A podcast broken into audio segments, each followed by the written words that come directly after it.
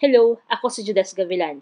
Kayo ay nakikinig sa bagong Rappler Podcast episode kung saan hihimayin natin ang mga may init at mahalagang issue sa Pilipinas. Ito ang Rappler's News Break, Beyond the Stories.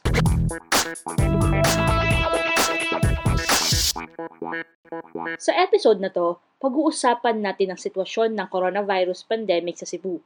Ang Cebu City ay naging bagong hotspot ng coronavirus kasabay ng patuloy na pagtaas ng bilang ng mga kumpirmadong kaso. Bakit nagkaganito ang sitwasyon sa Cebu? Ano ang mga programa ng local government para matugunan ang problema? Kasama ko ngayon si Ryan Macasero, Raptor reporter covering the Visayas region, para liwanagin ang mga pangyayari sa Cebu. So I think for my first question, can we track muna yung situation sa Cebu City? Sa mga unang buwan ng pandemic sa Pilipinas, I remember hindi ganoon kataas yung numbers ng Cebu City.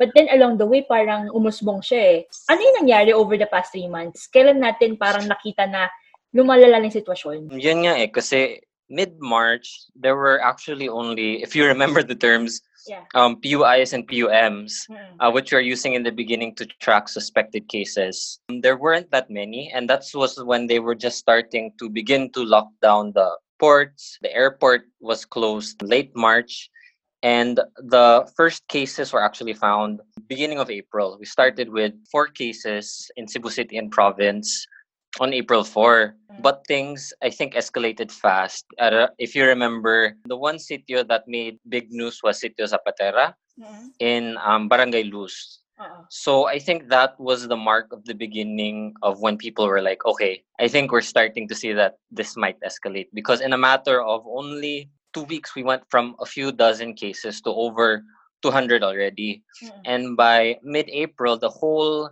sitio was put on total lockdown. Okay. Meaning that people cannot leave the sitio. So the police was posted on both end entrances and exits of the neighborhood, mm-hmm. and food had to be brought to them, and they were all tested. So there were they actually started with two positives, but the the area is high density. So dikit-dikit yung mga bahay oh, doon.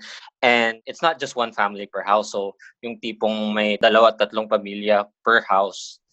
So um, the city was actually pretty quick to conduct the mass testing, and that resulted in them finding a lot of asymptomatic people. So, from what I remember, the symptomatics were only less than 10%. So, 90% of them were people who were without symptoms. And the, the process there is usually once they find two or more cases, then they conduct more testing to contact tracing and expand from there I think a week later, they they just decided that they were going to stop the testing and consider the entire barangay contaminated already and move the people who tested positive to an isolation center at an elementary school. Mm-hmm. So it seemed organized, but I think the difficult thing was that journalists are not able to enter these areas. So it's really difficult to get information. You're really reliant on what the agencies are telling you mm-hmm. or if you know somebody on the inside on are they really getting their aid how often does the food rations come how is it being distributed mm-hmm. i think these were questions that we all struggled to find out we had to ask people and then there were some videos on social media that were going around that claiming that barangay residents were escaping or that they weren't being given their food rations but all we had to could rely on to really verify was the word of the officials because yun nga, we're all, um, journalists who are in lockdown. So that was, I think, a challenge to really try to overcome. But from there, there were more barangays that were placed on lockdown. Right now, the next one was um, Barangay Mambaling, which has over 600 cases right now. So same process. Uh-uh. Testing, they found two or three people who were who tested positive and then it yielded more results mm-hmm. so they went around the barangays in the city and what we what we saw was what these barangays had in common is that they were all um, urban poor they were all high density were working like a lot a lot of them have jobs where they really have to go into contact with a lot of people mm-hmm. and so mambaling also they had they did the same thing um, but uh, and moved the positive cases into isolation centers but until now there's still a lot of cases yeah. that's why in in the beginning i i think that the testing I, I had high hopes for that because it seemed like the lgus were very aggressive in contact tracing and mass testing from what from what i remember the doh the, did not recommend at the time that you should test people without symptoms that the test should be reserved for residents na may symptoms na but here they were disregarding that. So medyo umasa ako doon na we can get a clear picture of what's going on. And then so in the beginning uh, a lot of people were ano attributing the high numbers to um the high testing which was valid in some ways but I guess in a complex uh, metro city like Cebu, which is the you know center of tourism, uh, of the economy in the region, and education. So you have people coming in from all parts of the Philippines, actually, in Visayas, Mindanao, even Luzon, mm-hmm. to come in here and interact. There's an international airport, so there were flights coming in and out from China daily before it was closed in March. So I think when you're in a situation like that where there's high activity, high density, you're really going to get a lot of cases. Yeah.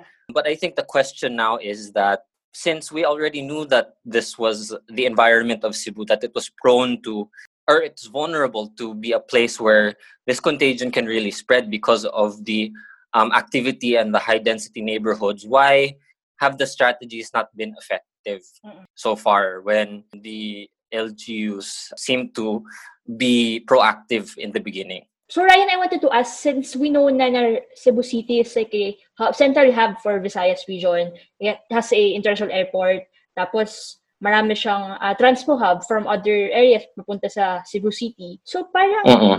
ano yung respond ng go- local government dito? Is it, would you say, a little too late yung mga programs nila? Parang hindi nila na foresee na ganito ka open yung Cebu City para maging mm. vulnerable mm. sa ganyan?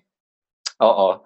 Actually, nagulat nga ako that it actually went to this point where the national government had to step in because in the beginning i really thought it was going to be organized you know the the process of what happens when you start to feel symptoms is clear they have um uh, i think more five or more um cluster clinics spread out in the city mm-hmm. so if I'm a resident, for example, and I start to feel a fever or I start coughing too much or exhibiting symptoms that could be suspected of being COVID, there is a cluster clinic in my area that if I'm a resident of, I go there and they can assess if I should be tested. And then the swab tests are already there. They could they they already prepared um, I think more than forty thousand test kits by March. And if I test positive, then I have the option to home quarantine if they if I have a room that's away from family or go to the barangay isolation center. And they set up isolation centers, big ones, um, several of them across the city, mga 200 or 300 capacity per area. Uh-uh. Um, for even if you're symptomatic or not. So that would be the next step. And of course, if you are exhibiting symptoms, then that's the next step to the hospital. Mm-hmm. So I really thought, okay, they had the system in place. What happened? Why did we get to this point? And I think around mid May, a lot of us, I think reporters who've been following COVID since the beginning of the outbreak. In the beginning, then, kasi there were the I know the DOH regional office was very transparent and they were they were um, consistent in providing information to the public about the mm. situation. Halos araw-araw may data and it was um, clear per city what was the case fatality rate, how the trends of of how fast it was rising. So you could really see what was happening. And then there were there was one week and I, I think that's when Cebu province went under GCQ mm-hmm. in May they only had less than 100 somewhere between 50 to 100 cases by then mid may and cebu cities was actually was still rising fast. So uh-huh. i don't know what they were thinking but there was a week or two we, um, we have a story on this on the information being delayed. So they went from updating us every day to to silence. There was no more data releases. And then a week later they started giving us information. But the information that they gave us, they changed the format of it. So what was missing was the um, breakdown per city. They gave us new cases, but they removed the breakdown per city. And then all of a sudden, they started including information on, you know, com- COVID compared to dengue, for example, mm. deaths and cases. COVID compared to compared to tuberculosis and showing that the numbers of these other diseases were higher than COVID infections. And it seemed to fit this kind of narrative that COVID was not that big of a deal, that you know these these other these other these diseases actually have more cases in the region. And then they started comparing deaths to population of the central visayas which does not make sense because the case fatality rates the standard of it anywhere is how many deaths per confirmed cases. Mm-mm. so i can't say for sure what their motivation was behind that but why would why all of a sudden would local agencies and governments go from being very transparent to may, being less transparent that i still don't understand uh-huh. but it was during that period when you know the lgus were pushing for general community quarantine i i don't know if we were just getting fatigued. The businessmen wanted to open up already. The Cebu province, because they are administered independently, really made their case that they should be under general community quarantine. They wanted to open up industries already, tourism, um, businesses. Cebu City was under general community quarantine for two weeks despite the rising cases in early June. It was the, it was in those periods where we learned about the situation at the hospitals mm-hmm. because that the hospitals were being filled up to max- maximum capacity that patients who had other illnesses who were showing up at the big hospitals in Cebu City were being turned away because there was no more room. Mm. And in May, what we were being told was that we were way below the um, the danger zone of the hospital utilization rate. So we were told that the um, COVID wards were only below 40% in May. All of a sudden, they're at 100%. Yeah. And we did not know this until the hospitals and doctors were reporting this themselves. This did not come from the local agencies or the LGUs. And when they were asked about it, dun sila umamin na puno na. So parang nagulat din kami, how did how did it get to this point? And I think that's why um, transparency is very important because the people should have an idea if the the hospitals or the healthcare systems sa mga lugar nila na may capacity to handle them, 'di ba? So I think that was the point where we really felt that oh no, uh, if the hospitals are being being filled and the the the cases continue to rise. Because after the um, DOH resumed its data releases the new cases were really uh, in Cebu City at least were were by the hundreds per day. Mm-mm. the six there so there were um, six days when Cebu was on general community quarantine that the numbers doubled. And and that was what prompted the national government to really take it seriously. And after the UP study came out early June showing that the reprodu- reproduction rate of the virus in Cebu was at 2 mm-hmm. So and met, compared to Manila, that um, Metro Manila's reproduction rate is at 0.96 uh, right now, and that's where ideally it should be for the IATF if you want to be under general community quarantine. Mm-hmm. But despite this, th- despite the data showing that things were getting bad, the Mayor Labella still uh, tried to appeal the national government's decision to to place the Cebu City under ECQ. Mm. So that that move kind of confused me. Na the data is clear that the city, the the situation is getting worse, and your move is to ease restrictions that might have caused this acceleration of the virus in the first place. So that I am still trying to understand. And I seem to recall that just yesterday, he placed again Cebu City under lockdown. Tama ba? Yesterday, the actually yesterday was when the officials from the national government arrived. So uh-huh. President Duterte appointed uh, Secretary uh, Roy Cimatu the, of the DENR to oversee the COVID response here in Cebu City, and it was his um, first day going around. So parang Tuesday night at around we got word that the quarantine passes were going to be canceled. Mm-hmm. And we initially thought that that was the LGU's decision. So of course, we we have our messenger group chat so all of the local media's on it. So we all were asking na is it true because um, there were barangay captains posting about it on Facebook that mm-hmm. the police would no longer honor the ECQ passes. Mm-hmm. And then when we asked them, they were actually they didn't have any word or they, they didn't have any information for us. And it turns out we so we asked the police. The police was were had a meeting with secretary Cimatu and other national officials who were here because secretary duque was also here secretary galvez Año and they were all looking at the Cebu City situation. And Central Visayas Police Chief, uh, PRO7 Chief Albert Ferro confirmed that the quarantine passes were going to be canceled effective immediately. Mm. So there was ev- there was no time to prepare or understand what this means because the ECQ passes are people's only way to go out. And then so we asked, you know, what time is it effective? 10 p.m. So we had one hour notice.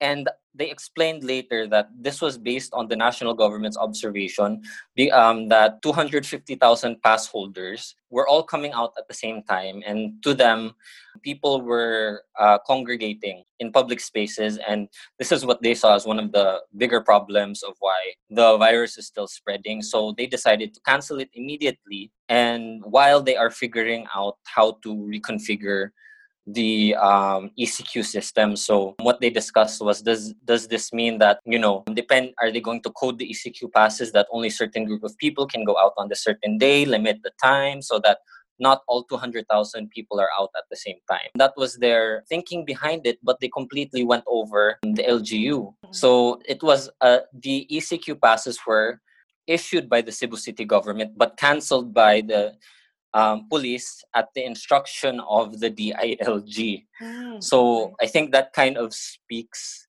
to I think their confidence in how the city is managing uh, the contagion here in Cebu City.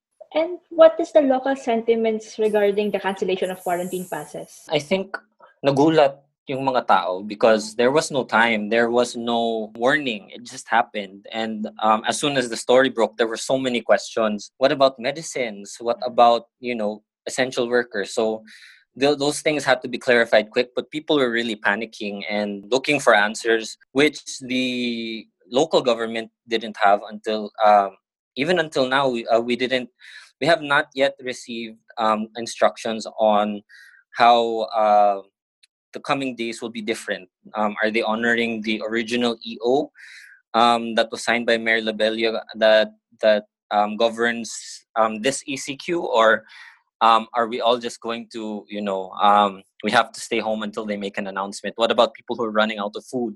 So there are a lot of unanswered questions that still need to be answered. And Ryan, siguro I wanted to ask, when you uh, heard that the national government is stepping in, kasi parang, uh, imagine mo people are, imagine mo the national government going to Cebu, uh, nag-assign pa sila ng isang officer looking over what's happening. Ano yung tingin, ano yung na-feel mo when you heard that this development's going to happen? when I heard that the national government was going to step in, I had mixed feelings about it because I think three months of the way that the LGUs here have been running it, the the data doesn't show the numbers decreasing.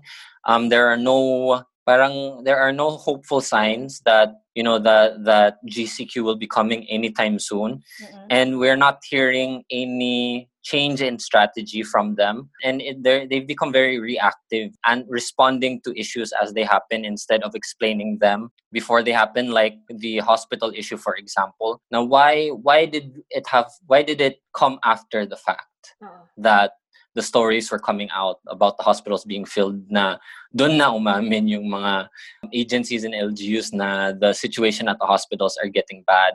And so parang there's a sense of our LGUs in denial. They like to kind of paint a, a, a little rosier picture of what's happening and of what's ha- that it's not that bad but the national government is providing information that says actually it's very bad so parang con- conflicting ang views of Cebu at the local at the LGU level and the national level. At the residents themselves there's a lot I think a lot of the residents understand that the situation is bad. And I think I've I've seen a lot more people asking for transparency. And there was a doctors group who eh, who wrote a letter to the agencies and uh, the health agencies and LGUs not to downplay the virus especially after the you know they, they were pushing for GCQ the governor uh, Gwen Garcia's press con every day she makes it a point to announce the comparisons of dengue and um, tuberculosis compared to COVID and announce the comparison of how many infections against the population to kind of impress upon the people that maybe we're overreacting. And so I think the government, the national government stepping in is kind of a statement that even though they wouldn't want to admit it because the you know the president said in his speech that he's not blaming anyone but he thinks that they need to have someone here to investigate for themselves to come up with their own conclusions of what's actually happening because you know maybe the information that they've received from the national government, maybe they were surprised too. So all of a sudden, they decide to send someone to oversee the implementation of the COVID response here. And for the past three months, that person has been the off from the office of the presidential assistant for the Visayas, who actually already has a deputy here. His name is Secretary Mike Dino, and he kind of is involved heavily in COVID response at Cebu City, Cebu Province. Mm-hmm. Actually, all of the provinces in the Visayas, he has a role in overseeing. Mm-hmm. So, kind of putting Secretary Cimatu there, it kind of says something, even if the national government says that walang mali siya sa ano sa assignment niya doon. And Mike Dino claims that he requested someone from the national government oh. to come and help but you know looking at it without you know taking their statements at face value you can kind of see that there's it doesn't make that narrative kind of doesn't make sense yeah. i think that there needed to be someone to come in and look from the outside about what's going on if there is no plans to change the strategy here on the local level but at the same time i feel like that should have been maybe a doctor or some an epidemiologist uh-huh. that could come up with a more scientific response to it because as we saw what happened on the first day the first plan of action was to revoke the ECQ passes and then we see we're seeing more police checkpoints being set up. Mm. The military presence has been increasing around the city. Of course, Cimatu's background is he's he was an army general. Mm-mm. So of course the response will be a, a militarized response. Mm. Now is the question is is that the right response will a military response be effective in containing this virus i don't know And I wanted to ask, siguro before I get to the question na ano yung worst case scenario na naisip mo, I wanted to ask, ano ba yung overall situation sa Visayas region? Kamusta yung sitwasyon sa mga karatig na probinsya, bayan ng Cebu? So in Cebu province, we've seen that the numbers have risen from in a month from uh, about 100 to now we're reaching over 700 and cebu province was pride like it it was priding itself that it kept its numbers low but um, in the past four week four weeks on average um, they were seeing about uh, 100 or more cases a week which was much faster than march and april and so parang nabasag yung idea na na parang the the province is safe because it's less people. Yes, there's less people, but the question is can the capacity of the hospitals handle the n- number of cases? It's not proportional to how many people are infected against the total population.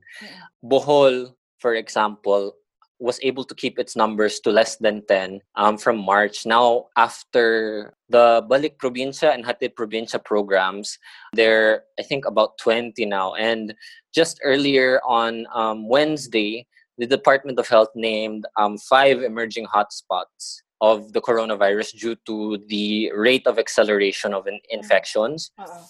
And all of them were in the Visayas mm-hmm. um, earlier. So they included Cebu City, Cebu Province, um, Ormoc, Ormoc in Leyte, and Tacloban City, Leyte Province, and Samar. So in these provinces, they were seeing, you know, the numbers accelerate very fast. And the important thing to note about Leyte and the Eastern Visayas is that Leyte was the pilot province for the Balik Probinsya program and um, that was the program of Bong Go, where uh, he where he was. Uh, the program provides not only transportation back to your home province, but uh, cash allowance and livelihood assistance to mm. parang restart your life in the province. And there were the process is you're supposed to be tested in the city before you leave oh. but they were testing positive upon reaching their province mm. so i don't know if you remember but this is why richard gomez the mayor of ormoc city uh, criticized this program because it, despite the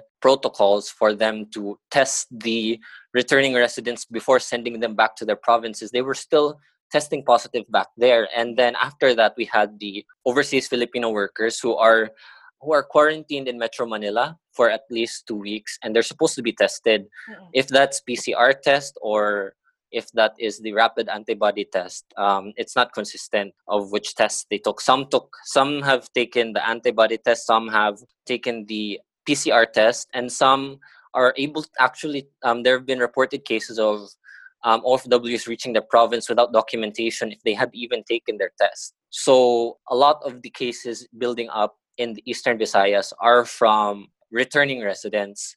Uh, I talked to um, Mayor Gomez earlier about the number of cases in his city because he only had his first case in late May. Mm-mm. So while Cebu and Manila were already, you know, um, seeing numbers in the thousands by then, Ormoc had none. And in the matter of two or three weeks, it's already at 55 as of Wednesday. And that is very fast considering it was only three weeks. But because of he was proactive, I think, in coming up with a plan quickly after the first returning resident showed up positive that he he already came up with a plan that he, they were going to have to quarantine for two weeks and that all they would be fed properly three meals a day in um, you know a government housing project. So it's very modest accommodations but it's a clean accommodation and people are being fed. So there have not been many complaints from ormoc and by the end of the 14 days mm-hmm. they will know if they are positive or not and if they are are negative then they can already go home. So it was very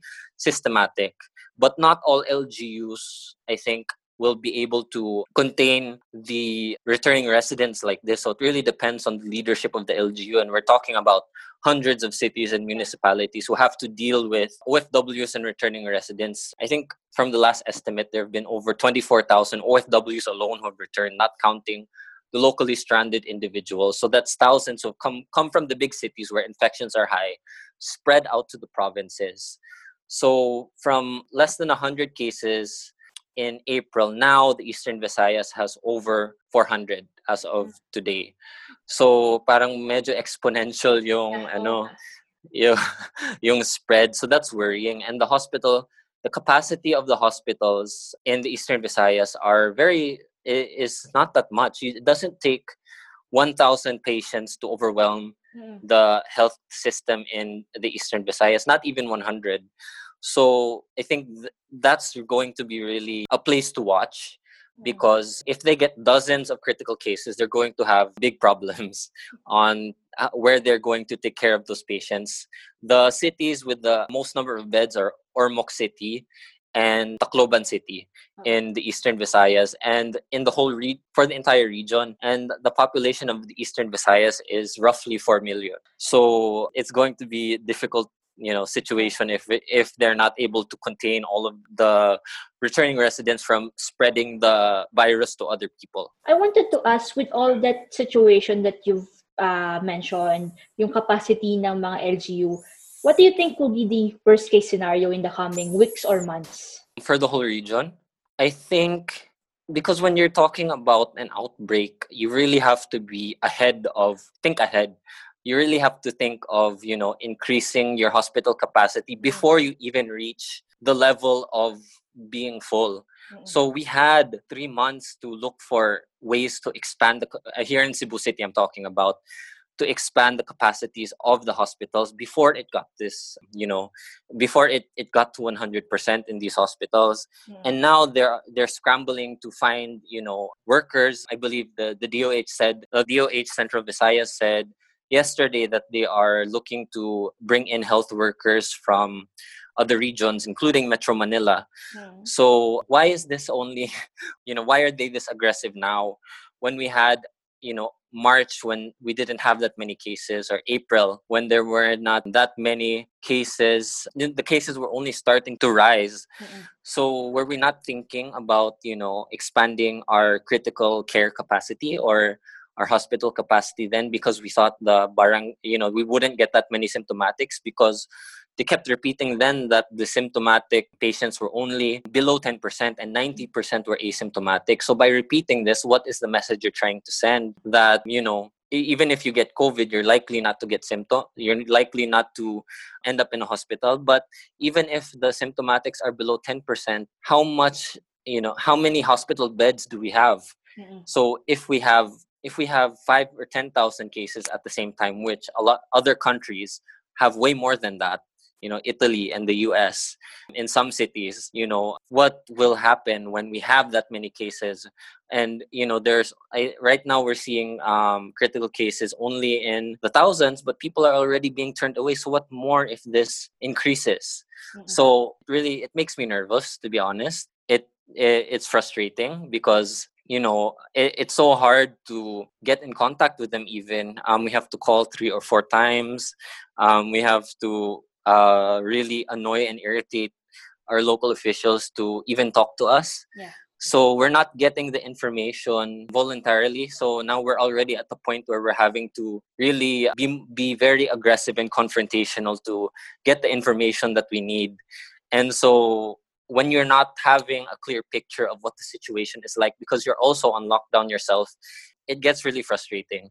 So and i think that's what gets me the most that you know i like to see where are we going to be in a month? Can we get the numbers down by 10% can we increase the recovery rate and reduce the infection rate next month? Na parang without the data we cannot see that. And so will this end in December? Will it drag on until January? Are we ever going to get out of here? I don't know. I think what I'm getting from you is also dapat priority ng local government of Cebu City yung pagiging transparent, tama ba? Yes. What else do you think that should prioritize at least in the coming week? In the coming weeks, I think they need to be very quick in increasing the capacity of the hospitals. I mean, parang they were complacent, in my opinion, on and they're probably going to be angry with me for saying this but i think it they, it was very complacent to not anticipate that the numbers could accelerate that you instead of working on being over prepared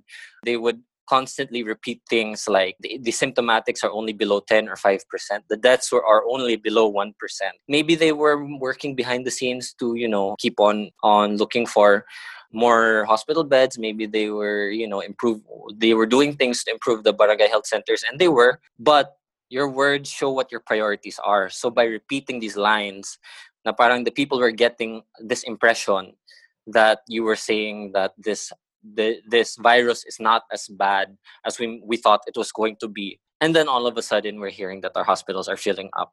And then we're hearing that the national government is stepping in.